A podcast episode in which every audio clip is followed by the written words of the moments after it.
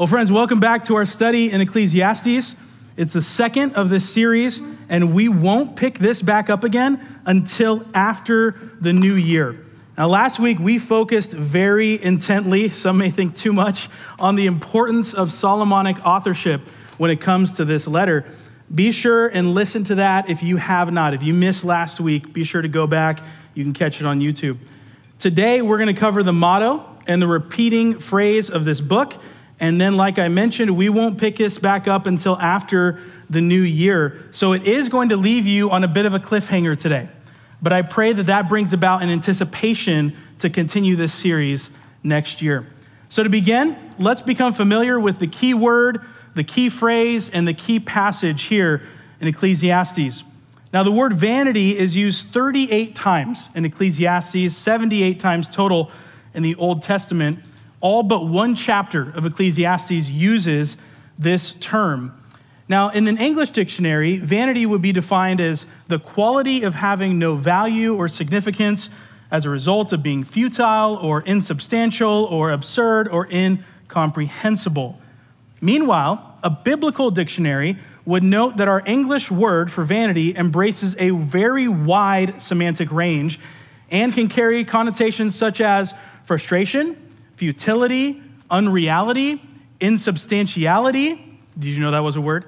Emptiness and vain glory. So there is a distinction on the word vanity from a biblical understanding as compared to simply a semantic or word study. Now, today, we are going to seek to understand vanity from the standpoint of Ecclesiastes. Now, it, it is going to take time to get to that key passage uh, in chapter 7. Sorry, I clicked forward. Can you go back for me? I don't know how to use I know there's a button, but I'm scared of it. It's going to take it's a reality, these clickers. It's going to take time to get to chapter 7 because we're barely going to cover through verse 11 of chapter 1 today. Uh, but note that the tone of the book is going to shift and it will be key to uh, it, chapter 7 will be the key to understanding the whole book so there's this delayed satisfaction that you're going to have to wait for now in thinking about vanity I want you to think about vapor. You know that when you, you go outside and it's really cold and you breathe out and you can see your breath. I know it's not that cold here, but some of you know what that's like. It's that steam that comes up from a pot of boiling water. You can't grasp it, but you see it and you know that it's there. Now, even better, think about soap bubbles. One second, you have these bubbles, and they're so much fun, right? They float, they feel weightless. Some of them are multicolored. There's no burden to holding soap bubbles. They're enjoyable while they're with you, and then they disappear and they're gone. And so is the fun. Friends, this life under the sun is soap bubbles, vanity, futility, vapor, soap bubbles full of joy and gladness one second, and just when you think you've grasped it, poof, it's disappeared. For the person who has their mind set on earthly and worldly things, set on the materialism of this world, life under the sun is the ultimate vanity. Soap bubbles, beautiful and fun one second, gone the next. At our members' communion service last week, Pastor Jeff reminded us to live life backward. And to know the end means that we then live in light of what is to come. Now, funnily enough, there's a commentary on the book of Ecclesiastes called Living Life Backward. And David Gibson opens his commentary with these words I'm going to die. By the time you read these lines, I may even be dead. It's not that I have a virulent disease or a terminal illness. A doctor has not pronounced on how I'm going to die. I don't know when I will die. I just know I will. I'm going to die, and so are you. But here is why I wrote this book I am ready to die. Now, in his introduction, Gibson continues to explain that thought, offering the reader an encouragement that a proper perspective on death provides the true perspective of life. He tells the reader that living in light of your death helps you to live wisely, freely, and generously. That this perspective will help you to have a big heart and open hands and to cherish the small things of life in deep and profound ways. He said Ecclesiastes has taught him this. Further pushing his point, he says, Left to our own devices, we tend to live life forward. One day follows another, and weeks turn into months, and months into years. We do not know the future, but we plan and hope and dream of where we'll be and what we'd be like, like to be doing and whom we might be with. We live forward. Ecclesiastes teaches us to live backward. It encourages us to take the one thing in the future that is certain, our death, and to work backward from that point into all the details and decisions and heartaches of our lives, and to think about them from the perspective of the end. He says it is the destination that makes sense of the journey. If we know for sure where we're heading, then we can know for sure what we need to do before we get there. Ecclesiastes invites us to let the end sculpt our priorities and goals, our greatest ambitions, and our strongest desires. Then he says this I want to persuade you that only if you prepare to die can you really learn how to live. So, friends, with all of that in view, are you interested in what God, through Solomon, has to say about life and death and everything in between?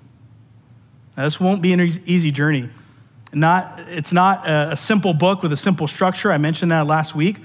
There is a, a distinction between wisdom and intellect. Some people uh, make this harsh line between the two, but I think it's fair to say that one of the most able minds, both, both wise and intellectual, one of the most able minds of God's creation penned this work for us.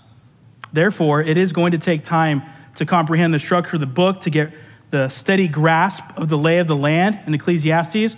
I can assure you this, though the journey towards wisdom through the experiences of Solomon will provide you with innumerable blessings because it'll challenge you to think about life deeply and humbly, and it will challenge the decisions that you make every single day. So, with all of that in view, let's begin to chart the course. By correctly placing Solomon as the author, we're able to have a clear view of this book and its purpose. The purpose of Ecclesiastes to warn young people of the vanity of life apart from God to exhort them to fear and obey him by summarizing painful lessons learned through a failed pursuit of success apart from the revealed wisdom of God. A shorter way to say that, to confront the materialistic mind. So, what we see is temporary, God's kingdom is eternal. Now, Solomon, as the preacher, is challenging both the secular unbeliever and the worldly believer to come to the end of their materialistic cosmology and outlook on life. I used cosmology last week. I didn't explain it, but let me say it simply. Cosmology is simply the understanding of the universe as an organized, structured entity. And everyone has a cosmology, whether they call it one or not. It's how we look at the universe. Now, everything is indeed vanity for the one who trusts in this world or their own self, but all is not vanity for the one who fears God and obeys his commands. Faithfully studying this book will help the reader to make sense of this life, but only from a perspective of acknowledging God as the creator and sustainer of all things. Now, for a Christian wrestling with hopelessness or discouragement, this book can help direct your heart to look beyond circumstances, to see the God who is over all circumstances and over the entire world. Now, the simplest structure that we can provide to this book is within three major themes. In chapter 1, verses 1 through 11, you have the problem that all is vanity. in chapter, the remaining of chapter 1 and all the way through chapter 6, you have the proof that all is vanity. And finally, as a good Baptist, we finish out our alliteration. From chapters 7 to 12, we have the prescription for living with vanity. So, as you can see, today we are going to focus on the problem that all is vanity. Now, if you haven't already, please turn in your Bibles to Ecclesiastes chapter 1. We'll be focusing on verses 2 through 11 today. Verse 2 is the motto of this book, while verses 3 through 11 set the stage for the thought and offers several examples of observed phenomena in the world. All of them seem to underscore a sense of weariness, revolving door of circumstances that provide a ton of repetitiveness and lack of remembrance. Let's go ahead and stand for the reading of God's word here in Ecclesiastes chapter 1. Vanity of vanities, says the preacher. Vanity of vanities, all is vanity. What advantage does man have in all his labor in which he labors under the sun? A generation goes and a generation comes, but the earth stands forever. Also, the sun rises and the sun sets, and hastening to its place, it rises there again. Going toward the south and circling toward the north, the wind goes circling along, and on its circular courses, the wind returns. All the rivers go into the sea, yet the sea is not full. To the place where the rivers go, there they continually go. All things are wearisome. Man is not able to speak of it. The eye is not satisfied with seeing, nor is the ear filled with hearing. That which has been is that which will be, and that which has been done is that which will be done. So there is nothing new under the sun. Is there anything of which one might say, See this? It is new. Already it has been for ages which were before us. There is no remembrance of earlier things, and also of the later things which will be. There will be for them no remembrance among those who will come later still. Please be seated. Now, as you can see from the text, there is a veiled wisdom contained in these words. God is making a point here, and as we noted with the author, it is not the venting of an exasperated old man. Rather, this is the proclamation of the problem that all people face. Everything repeats, nothing is new. We come, we go, and what is the point of our existence? Now, this line of questioning, and really this whole book, makes us wrestle with the reality that everything is not as clean and tidy as our world suggests. Sure, it would be easy to live by phrases like carpe diem, follow your dreams, you do you. Or the more modern version, YOLO, you only live once. Now, those phrases encourage people to live like ostriches with their heads buried in the sand, ignoring the reality for the, of the pursuit of vain ambitions. Now, worldly thinking, it pushes us toward pretending that everything will be okay. We can achieve anything we want. The doctors will always find a way to fix the problem.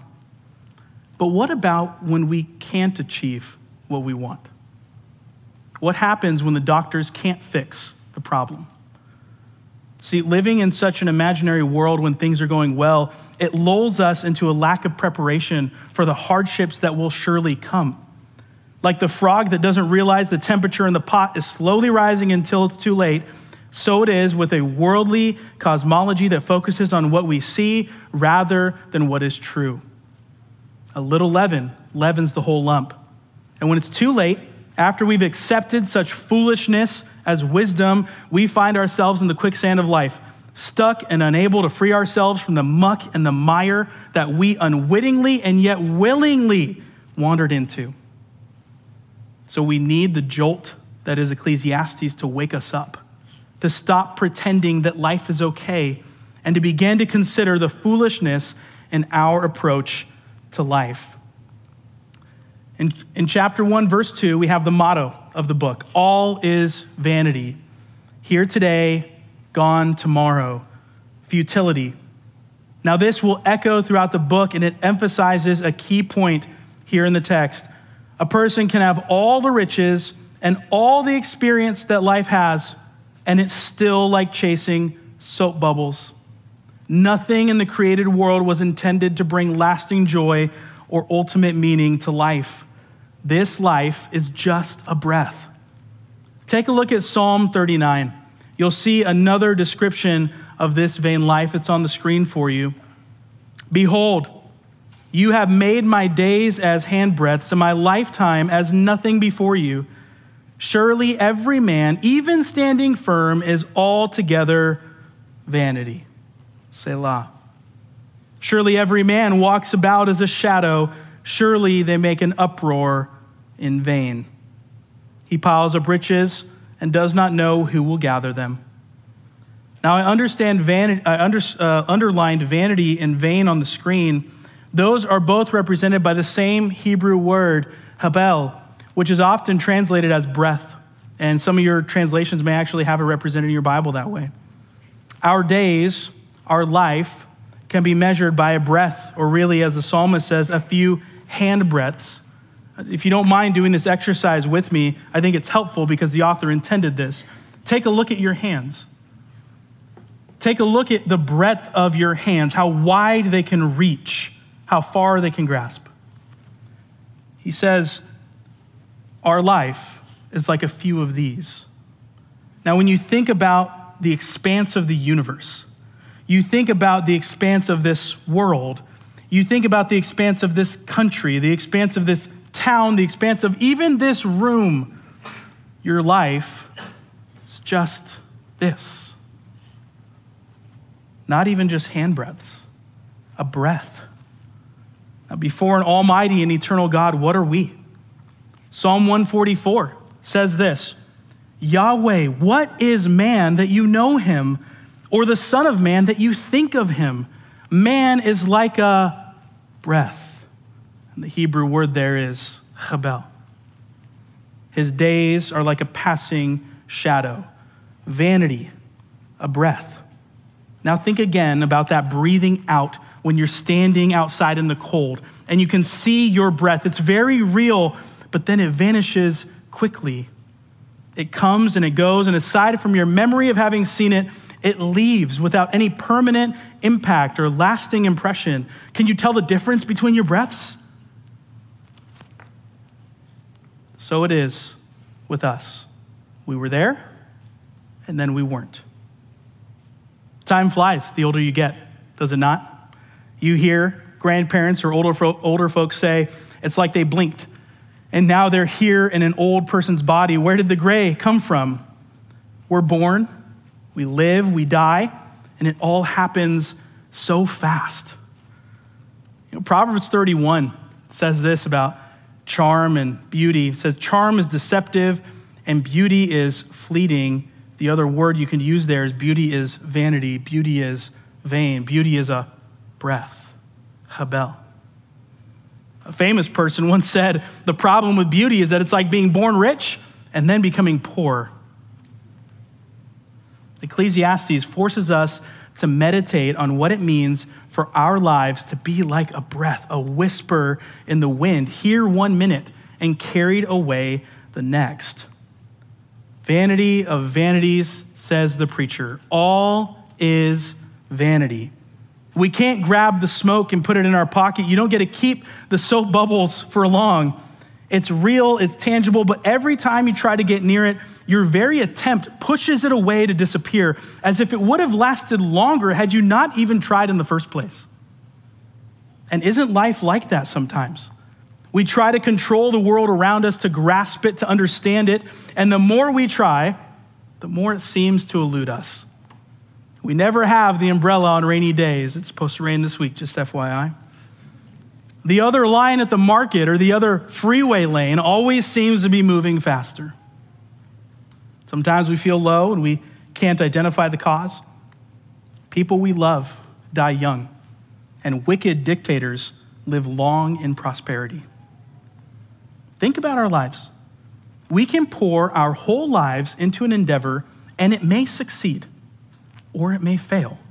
You don't know. How secure, really, is your job? How healthy will you be? What's going to happen with home prices and interest rates? If anyone figures that out, let me know. What will your life be like in 10 years? Have you ever built a sandcastle on the beach?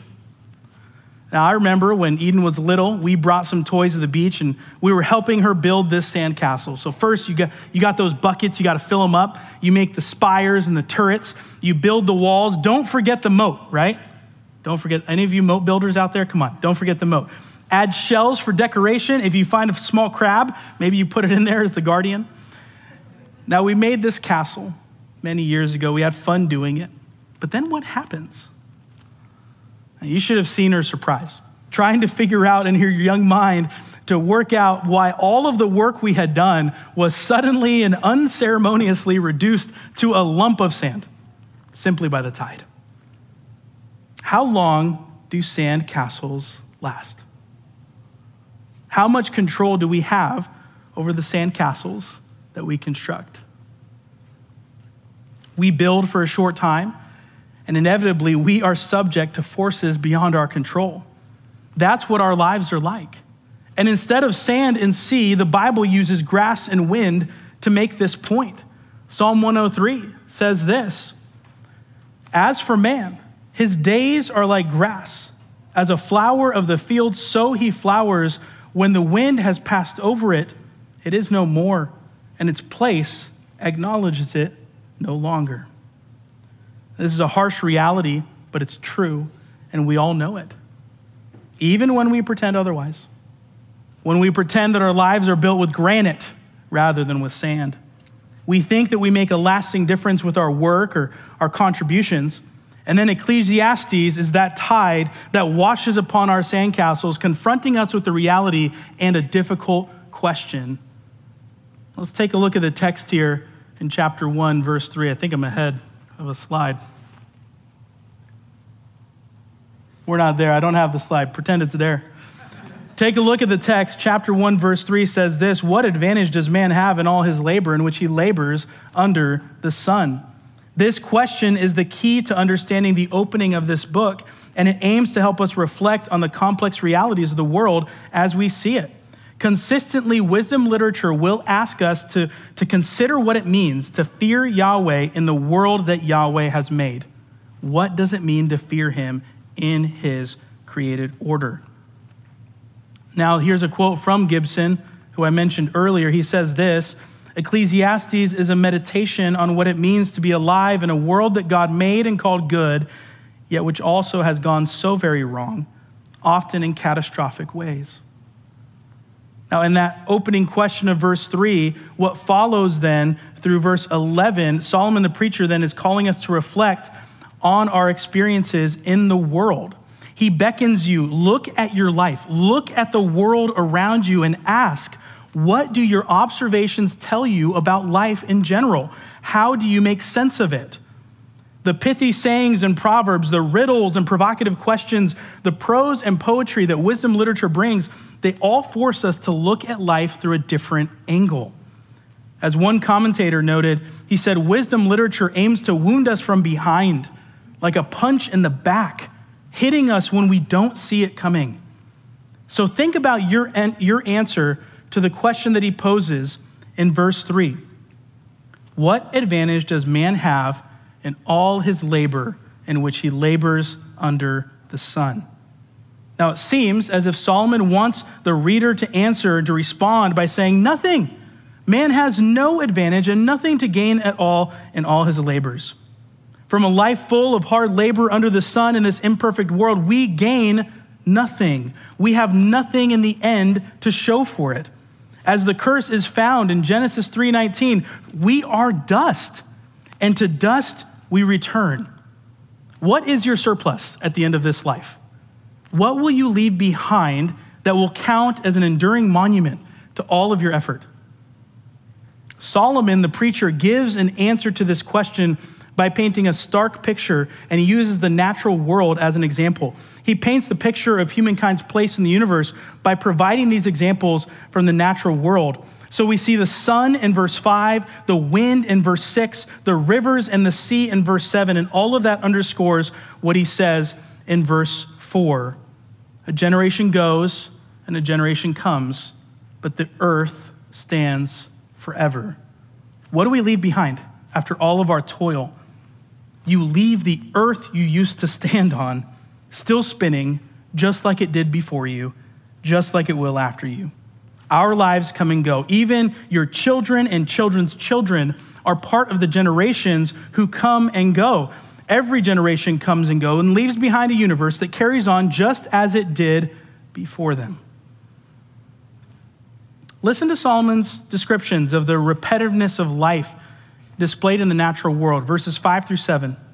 He says this Also, the sun rises and the sun sets, and hastening to its place, it rises there again, going toward the south, circling toward the north. The wind goes circling along, and on its circular course, the wind returns. All the rivers go into the sea, yet the sea is not full.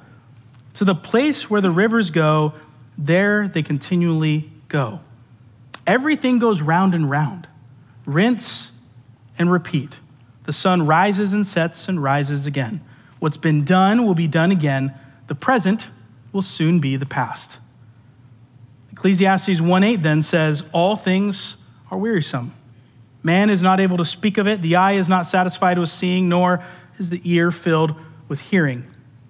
Now, as you look at verse 8, I want you to consider a special relationship between these three components of speaking, seeing, and hearing in compared to the sun, the wind, and water. Now, these are to be understood as part of the human experience or a threefold pattern that we see here in contrast.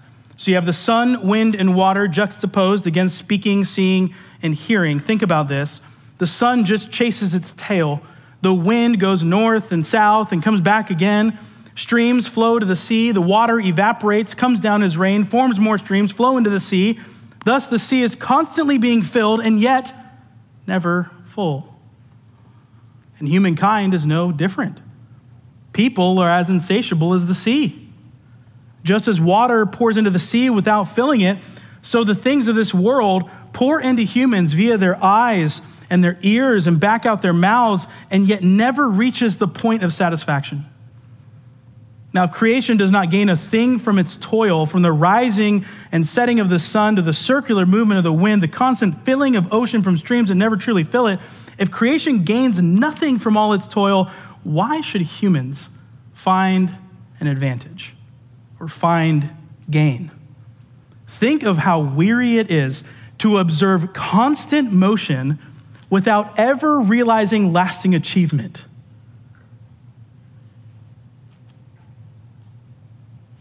The eye can always take in more. The ear never becomes so full as to not accept sound from the outside world. Humans never reach the point of saying, All right, that's it, I'm full. Seen it all, said it all, heard it all. We never get to the point of saying, I've given and taken all that I can. Solomon points out that humans are just as cyclical and linear as the natural world. That which has been is that which will be. And that which has been done is that which will be done. So there is nothing new under the sun. That's what verse 9 says. As much as we all long to have something break this repetitive cycle, to have something truly new and significant to say or to see or to hear, there's nothing. All the things that we see and hear, they've already been and gone. They're simply rolling around again. Now you might say, but, but Adam, what about technology? Surely that is something new. Now, look, your phone may appear to be revolutionary, but it is simply an iteration of fundamental aspects of communication that have existed for thousands of years. It seems new because that's marketing, but it is in fact old. Take Google Maps, for example. Fundamentally, it's the same as the charts that Magellan drafted. Magellan wasn't the first to make a map, such things existed for thousands of years. Things that we see as a revolution have actually been seen before. As special as the moon landing was, it still represents a form of adventure and engineering and exploration that has been with humans since we've walked the earth. And space travel is a great example of Solomon's point here. When he says that nothing is new, he's not saying that no new things are ever created. But space travel, it's distinct from passenger planes, right? Distinct from helicopters, distinct from cars and boats. But the concept of transportation is not new. And Solomon means to point out that there's nothing new that would break the cycle and satisfy us. Once we've explored our solar system, what's next? The galaxy beyond. And then what? It's never enough. Verse 10 says, Is there anything of which one might say, See this, it is new? Already, it has been for ages which were before us. Even with all our progresses, there is nothing new. Remember the question in verse 3, and it asks Is there any advantage? Is there anything to gain from all our toil under the sun? And consider this there is never any surplus no extra to be had at the end of our toil. We're never full enough to have something left over at the end of our days.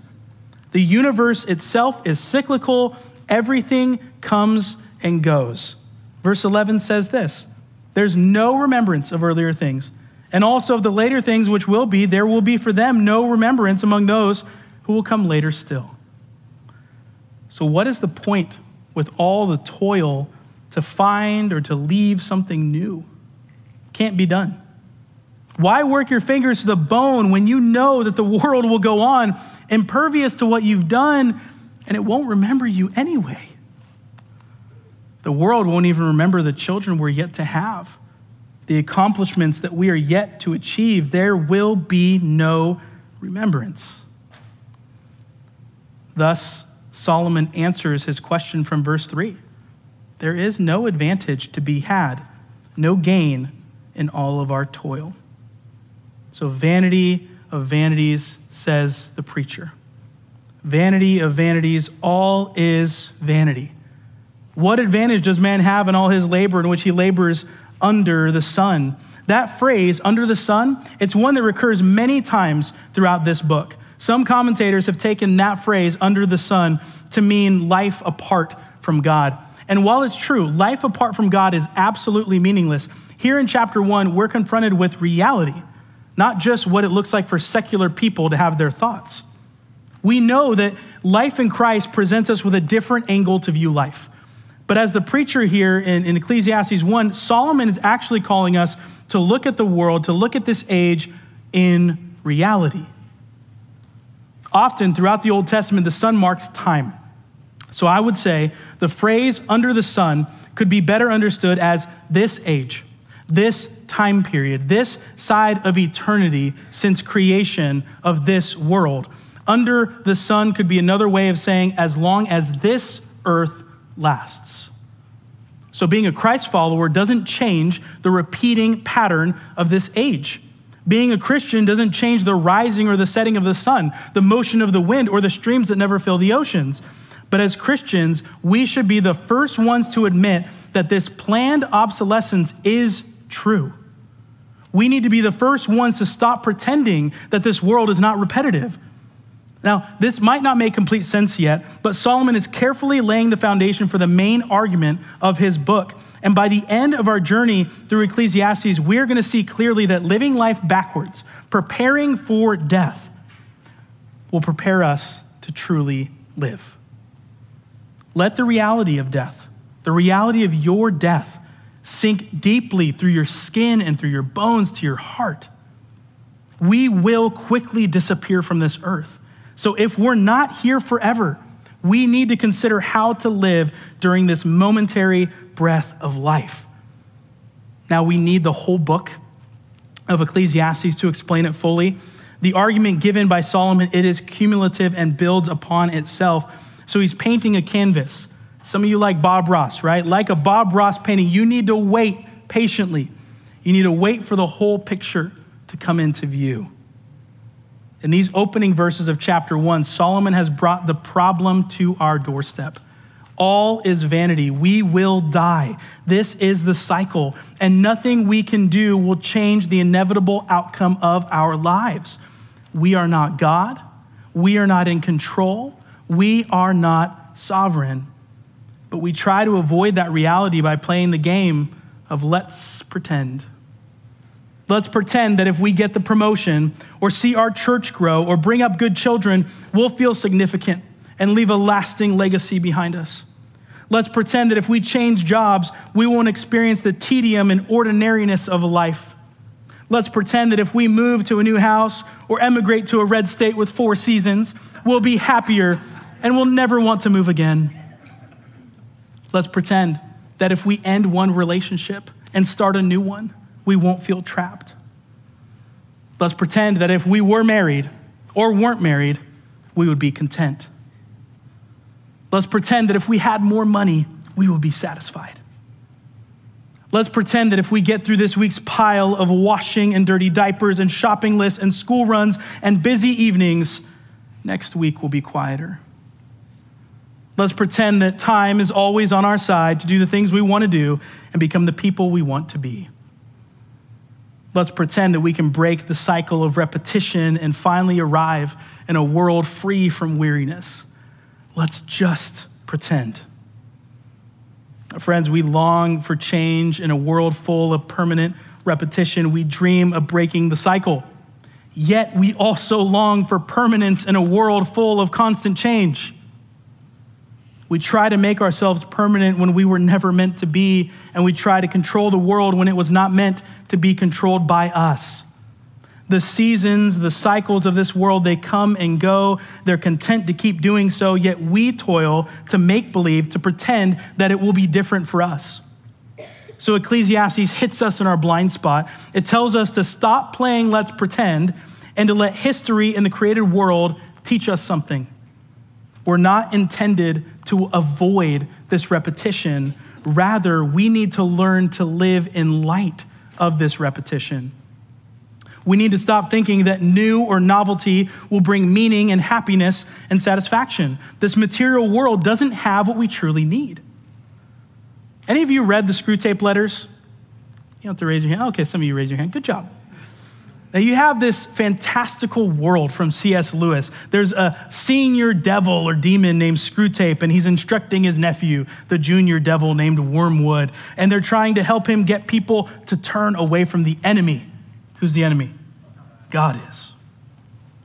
Now, regarding humanity's constant desire to experience something new, at one point, Screwtape instructs Wormwood, and he makes note that the horror of the same old thing is one of their most valuable tactics. Essentially, Screwtape points out that man's fear of keeping things the same and his intense desire for newness, of breaking the cycle, produces all kinds of evil.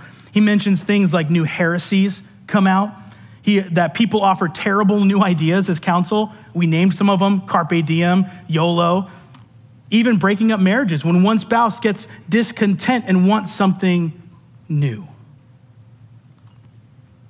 God has made both change and newness pleasurable to humans. Within the rhythms of life, God has made us to enjoy the balance of change and constancy. The change of the weather from the beating summer sun to the crisp mornings of fall and winter feel all at once new and yet familiar again. And here is Solomon's point in asking the question about advantage and explaining vanity when we're unsatisfied with the rhythmical repetition of our lives, it is because we're pretending that life should be different.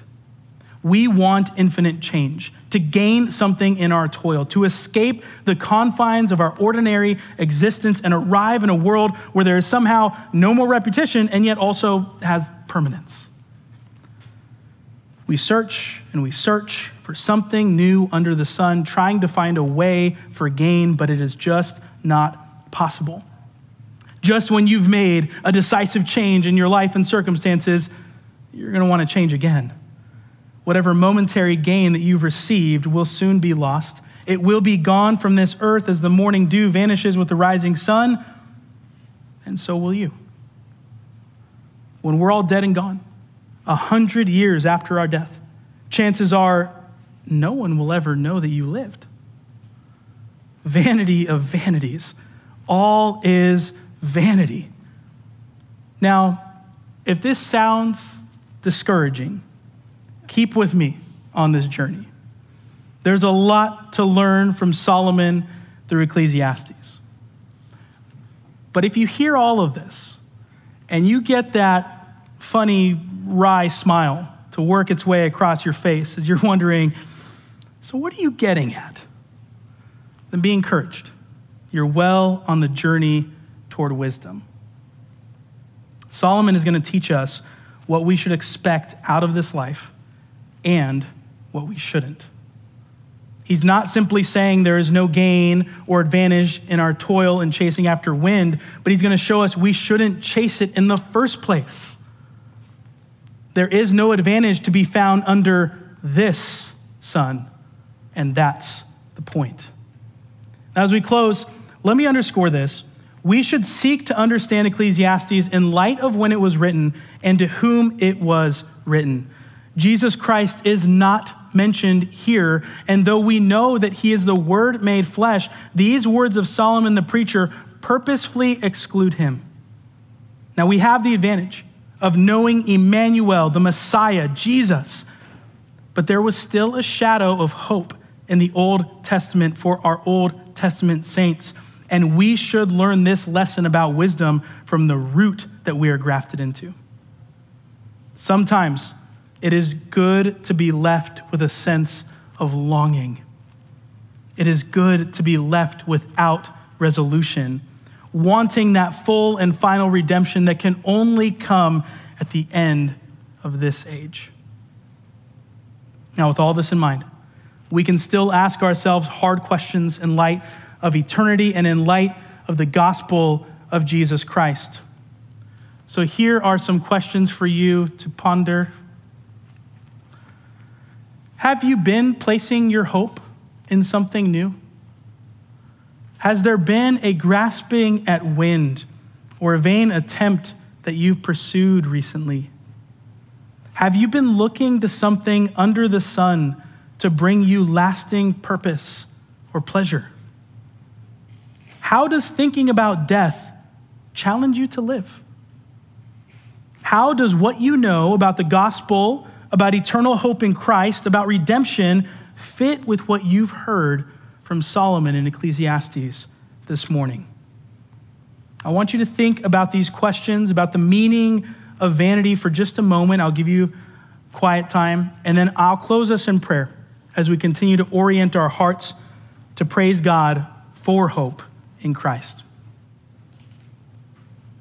God, thank you this morning for your word. Thank you for the wisdom that you've given Solomon. Thank you for a well placed punch in the back to bring us to think about hard and real things. Thank you for bringing to bear the reality of us wanting to change things and yet also wanting things to remain the same. Help us to think rightly about these things. God, help us to convict us of pride. When we think that we should be in control of this world and the things that occur, convict us of our arrogance before you. God, please humble us as we think about the changing of the seasons, about New Year's resolutions, about the familiar Thanksgiving and Christmas seasons, help us to think humbly about the nature of the cycle, the nature of new, the nature of repetition. God, help us to appreciate the simple pleasures. Help us to not demand our own way and expectations even for holiday celebrations. Help us remember what we truly deserve and yet what we've been given. God, thank you for using Solomon to help us think about the end of our life. We are blessed to have wisdom set before us as we consider the end of our days. God, give us grace to better understand the nature of this life under this earthly sun and help us to grow in gratitude and appreciation for the eternal life that can only be provided through your eternal Son, Jesus Christ. May we truly value the here and now blessings that you have given to us, but may we infinitely value the hope of the Christian reserved for the believer who trusts Emmanuel, Christ Jesus, to the end.